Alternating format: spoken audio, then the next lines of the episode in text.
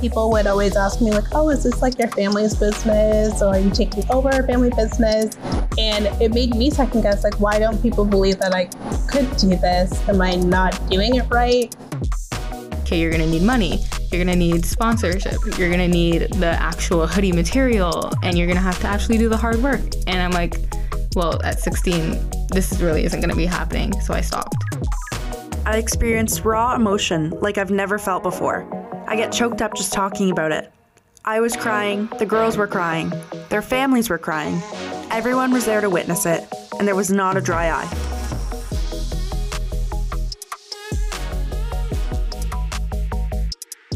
Welcome to Founders Drive. On this episode, we're asking the question Can I be one? Can I be an entrepreneur? What do you guys think? I think there are many obstacles to being an entrepreneur lack of support from friends and family, and real systemic issues too. Time is also a factor. Who was I at 16 to believe I could do school full time and tackle starting a small business? There's also money, access to money, the risk of losing it all, balancing that risk for you and your family if you have one, and just knowing what to do. Andrew, you started your cafe, Drinks and Dragons, just before the pandemic. What doubts did you have? I was full of doubts. I took an internship on entrepreneurship at the town of Ajax, and the night before my interview, I couldn't sleep at all.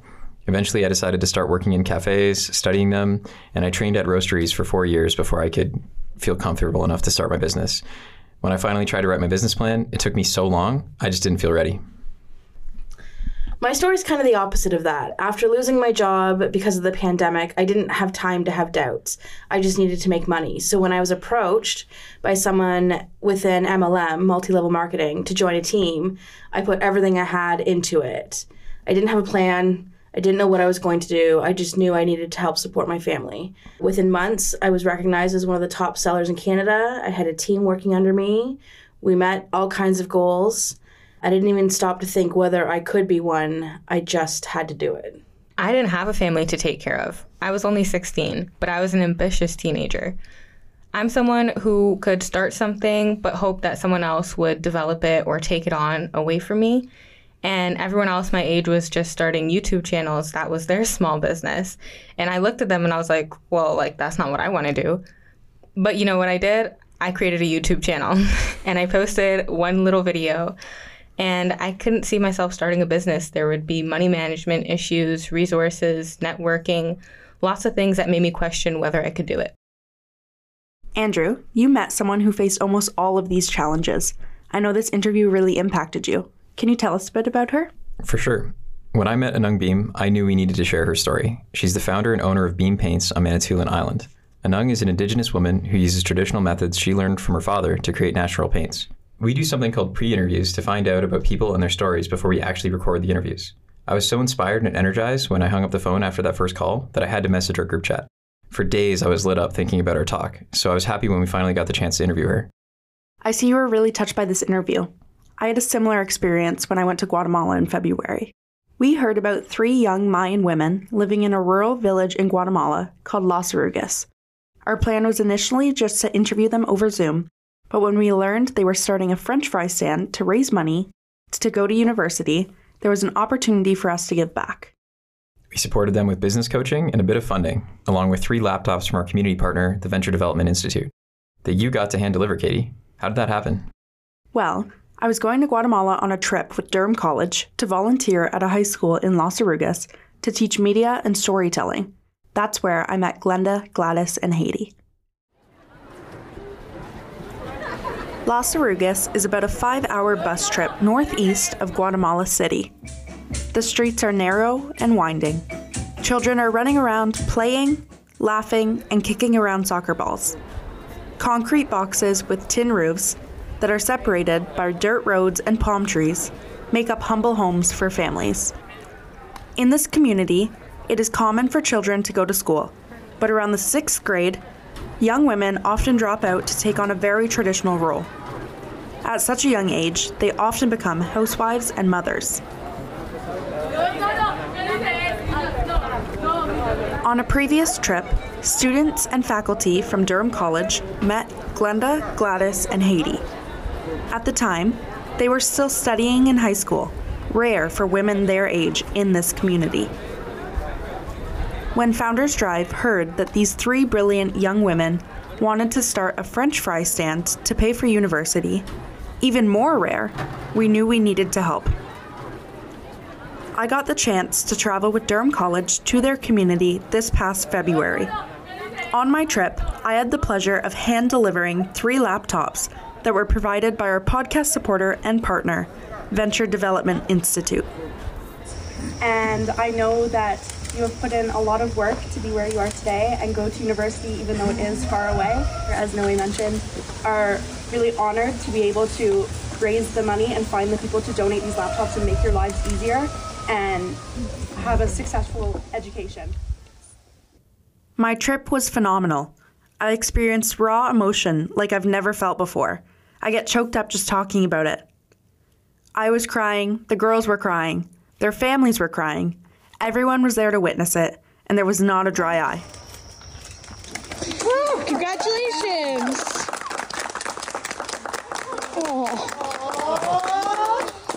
These laptops will do more than help them run a business.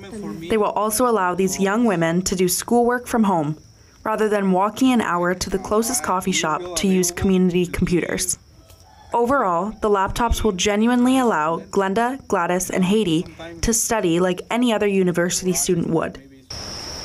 Gracias a ustedes, ya puede ser. Eh, Heidy was especially emotional during this ceremony and even took a moment to thank us and Durham College for the work that we had done with them, including coaching them on how to start and run their business.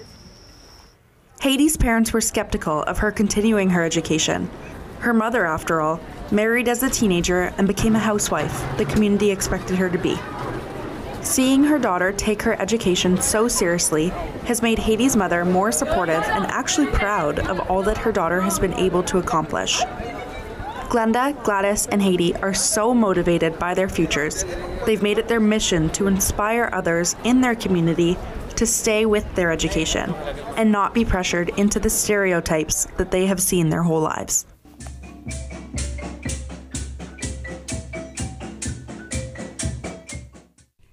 Wow, that's incredible. I don't think they're just inspiring people in their community, they're inspiring us too. We'll catch up with you again in our next episode to see where they're at with their business and in school.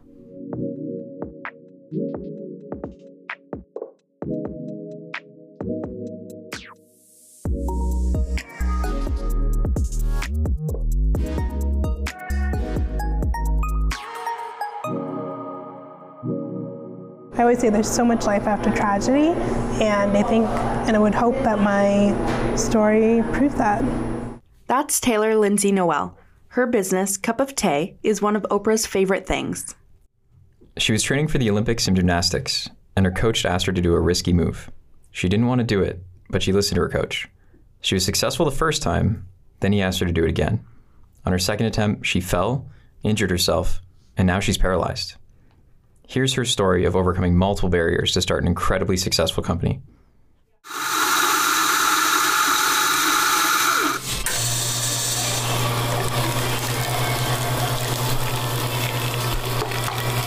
My name is Taylor Lindsay Noel. I'm 29 from Toronto, Ontario, and I am an entrepreneur in every sense of the word. I'm the founder and CEO of Cup of Té Luxury Leaf Teas, Cup of Té Cafe, and I am a social media influencer for the disability and accessibility niche. Today, she's at her cafe in North York. A steady flow of regulars stop by to get their daily drink. Entrepreneurship wasn't Taylor's first plan. She was an athlete aiming for the highest levels of competition. So the tea business is not something anyone ever grows up like dreaming about. I don't think necessarily, but um, I was formerly a gymnast and I had a really bad accident that left me paralyzed at 14. So I decided to pursue media as my next form of a career. I thought I was going to be a sports doctor, but that obviously wasn't something I could do anymore. Hey guys, you're listening to Tea Time with Tay, a podcast series where I sit down like I have a choice, brew some tea, and then spill it. Let's start the show. This episode of Tea Time with Tay is brought to you by my company, Cup of Té Luxury Loose Leaf Teas. Cup of She Tay started a podcast of her own using her love of tea. when I went down the path of media, I eventually started a podcast called Tea Time with Tay, where I'd interview people over a cup of tea. And I desperately wanted David's Tea to sponsor me, and they never got back to me. and so I instead um, thought that if I created my own teas or had like one or two teas that I could market it back to my audience, use it as a case study to show them that I'm worthy of them sponsoring me. And in diving into it, I realized that I could really make a whole business out of it. And that's how Cup of Tea came about.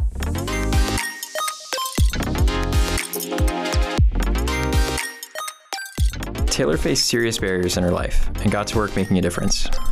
And the social media aspect came about because I was sick and tired of going to places and not being able to access them, even though they say they're accessible online. And so I wanted to create like a video resource diary essentially of my experiences and hopefully be able to help people. And it's kind of ballooned into way more than that. And just being like showing what an accessible life can look like and hopefully providing people in my circumstances with hope or inspiration that they too can live a really full life, even if they have a spinal cord injury. She put everything into her venture as a full time founder. Yeah, it was full time. I graduated university and kind of took a year and a half to figure out how to do it and like what to do. And it's always been my full time. Like I haven't I haven't worked anywhere else. Very fortunate to say that I've always worked for myself. And um, yeah, I've been full time since 2018. Like many entrepreneurs getting started, Taylor had a lot to learn to pursue her goals. The initial challenges where I had knew nothing. I had zero background in business at all. I didn't take a business course. Um, and so just figuring out and Googling my way through everything was really my course of action. Like I had no other choice than to use what I call Google University and watching YouTube videos and typing even the most basic sentence, how to legally sell tea in Canada. And that's kind of how I started. And I'm really glad that I went about it that way because I think it made me a better entrepreneur because I had to figure out every single step of the process by myself. Despite giving it her all, not everyone recognized her as a founder. When I first started, people would always ask me like, "Oh, is this like your family's business, or are you taking over a family business?" And it made me second guess like, why don't people believe that I could do this? Am I not doing it right? But it, in turn, they were just surprised that someone in a wheelchair, maybe a woman or a person of color in a wheelchair, could create the company that I have. Just like people second guessing like my authenticity around being a founder. That's something I constantly, even today, still get for people like not really believing my entrepreneurial journey or just feeling like there must have been some kind of extra help along the way when it just really wasn't like that. Like this was a product of me sitting in my room and in my mother's house, grinding and working and researching every morning until 3 a.m. for a year and a half before products started showing up at the door and people in my life being like, What are you doing? Like, starting a tea business. Like I wasn't playing around. It wasn't easy getting started, but Taylor launched her business and her hard work delivered results the next milestone for me was um, becoming profitable. And that didn't even happen until after, like, we got on Oprah's Favorite Things So, That was the first time we were profitable because we had, like, obviously significant amount of eyes. But I think for me, like, six mo- months post Oprah, being still profitable was like, okay, we got something here. Like, people bought and then they came back and then they came back. Getting on Oprah's list was huge for Taylor, but it came with some growing pains. In our first week of shipping with our Oprah situation, um, which a lot of people don't know about, we had quite a few packages that ended up um, like damaged in transport because we were we had created a new product that we hadn't really had enough time to test in the mail, and especially around the Christmas time, like the mail systems are extremely overloaded. They're far more careless than they are during slower seasons. So we had to shift and pivot really quickly. And it was because we got customer feedback and we, you know, offered a discount or partial refunds in order to make up for it. But luckily we got it sorted out within a couple of days and then we were off to the races. Cup of Tea kept growing, and Taylor opened a store with employees, something only a few founders do. Is my staff happy? Are people feeling like this is a place that they can come and feel comfortable working with? And it's a big learning lesson for me too. I'm learning how to be a, a bigger boss than I am right now, and like it's different and it's a lot of work and a lot of learning, but you know, I think we're we're learning as we go and she hasn't given up on her mission to make the world a more accessible place. I would love to be a major reason why airlines allow people in wheelchairs to fly in their wheelchair and not have them stuffed under the plane and broken and or lost. Like it happens every like I think 15 wheelchairs go missing every single day, like in North America, and it's like it doesn't seem like a huge number, but when you think about arriving at your destination and not being able to move, like it's huge. Most of all, Taylor believes entrepreneurship is for everyone everyone. sounds weird, but like anyone can do it. Like if I, with all of my challenges, was able to start an online business, grow it, scale it, open up a store, that like with my having being in a wheelchair and not being, I don't even know to use my fingers. Like I was able to create this from nothing, and with a lot of dedication and hard work, you can really achieve anything, and that your worst thing in life that happens to you doesn't have to define you. It could actually be like your source of inspiration within yourself to overcome it in a big way. And that there's a lot of life. After, I always say there's so much life after tragedy. And I think, and I would hope that my story proved that.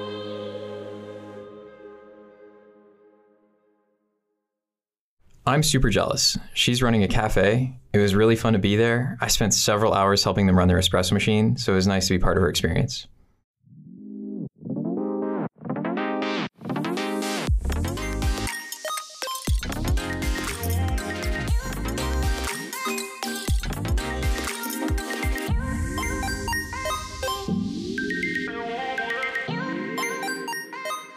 As you may recall, in our last episode, we dropped a tease about our co host Deidre Clark starting a business of her own.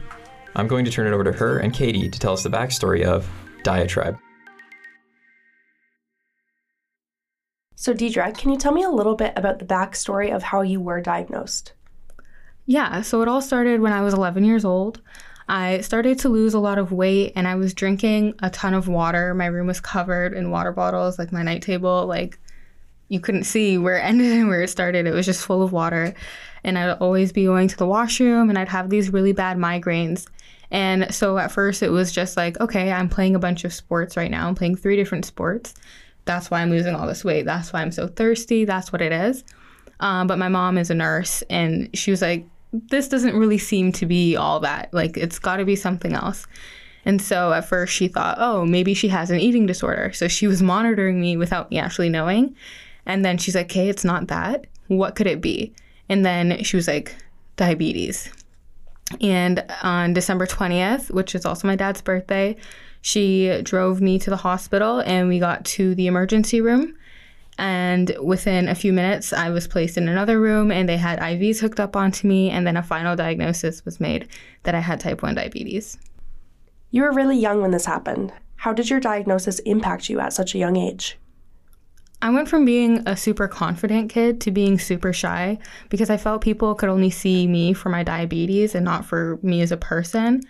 Um, I remember times when people would come up to my siblings and I, and they'd ask my siblings, Hey, how's life going? How's school? How's this? And then when they'd get to me, the only question they'd be like, Oh, how is your diabetes management? Or how is this going? Everything had to be questioned about my health, and it was never about me as a person anymore, so I never really felt seen. And there's also this burden that comes with diabetes. Now, instead of being able to eat whenever, I have to carb count and watch every food that I put into my mouth. And I wasn't drinking juice anymore, and I didn't have ice cream anymore. So I had to go from living this very normal life as a kid where like everything you put in your mouth is unhealthy to watching everything and then having to inject myself with insulin through the insulin pens. So, after all that, why did you start wearing the pump? The pump allowed me to have freedom. So, instead of having to do all these math calculations for all the food I put into my mouth, I still have to do them, just not in such a vigorous way. Instead, I have the pump, which does it for me and it gives me my insulin. It also means I don't have to inject myself with the pens as often. And your body does a lot of wear and tear when you're injecting yourself so commonly. And there's a thing called leather skin in the diabetic community because when your skin wears out, that's what it starts to feel like. It starts to feel like leather. And so having the pump really allows my body to have time to heal so I can move the sites around more freely. But the simple, it's not a simple process. It's quite hard. You have to qualify. So you have to have perfect blood sugars, and then a pump company will be like, yes or no to you getting a pump. And luckily for me, they said yes. That sounds great. So, what's the problem with wearing one? It can be very challenging to wear an extra accessory on your body that is quite literally attached. So, the pump has a cord, and the cord is attached to me, which means it's very limited as to where I can put it or where I can hide it. And in high school, I went to a Catholic high school, so I had to wear a uniform every day, no question about it and it didn't leave me very many options to where the pump could go. So I would end up just having to figure it out every morning, and it was incredibly frustrating. So you came up with an idea in high school. What was the idea, and what did you do about it? The idea was to have a clothing line to hide the pump. And I was thinking of a hoodie because that seems like the best thing. It's the most comfortable piece of clothing that I own. And I went to Google and I was like, hey, this is what I want to look into. This is the business I want to start. And then I really just stopped after that.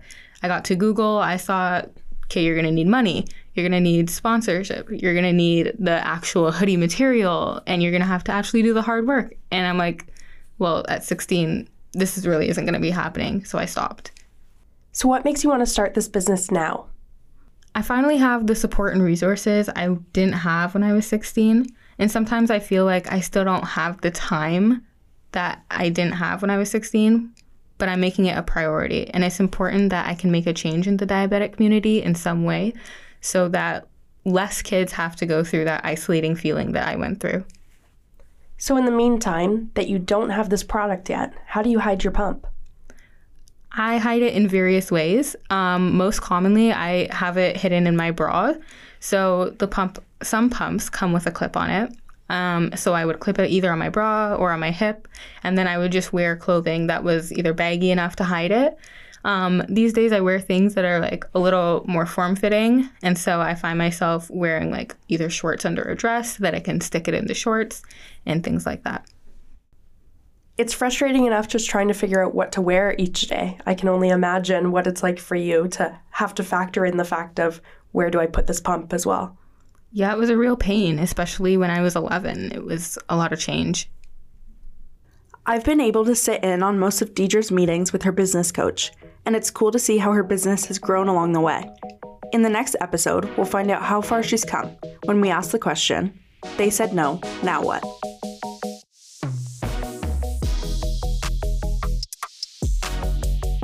Thanks for listening to Founders Drive. My name is Andrew Neary. I'm Katie Sampson. I'm Tammy Raycraft. And I'm Deidre Clark. We'll see you in the next one.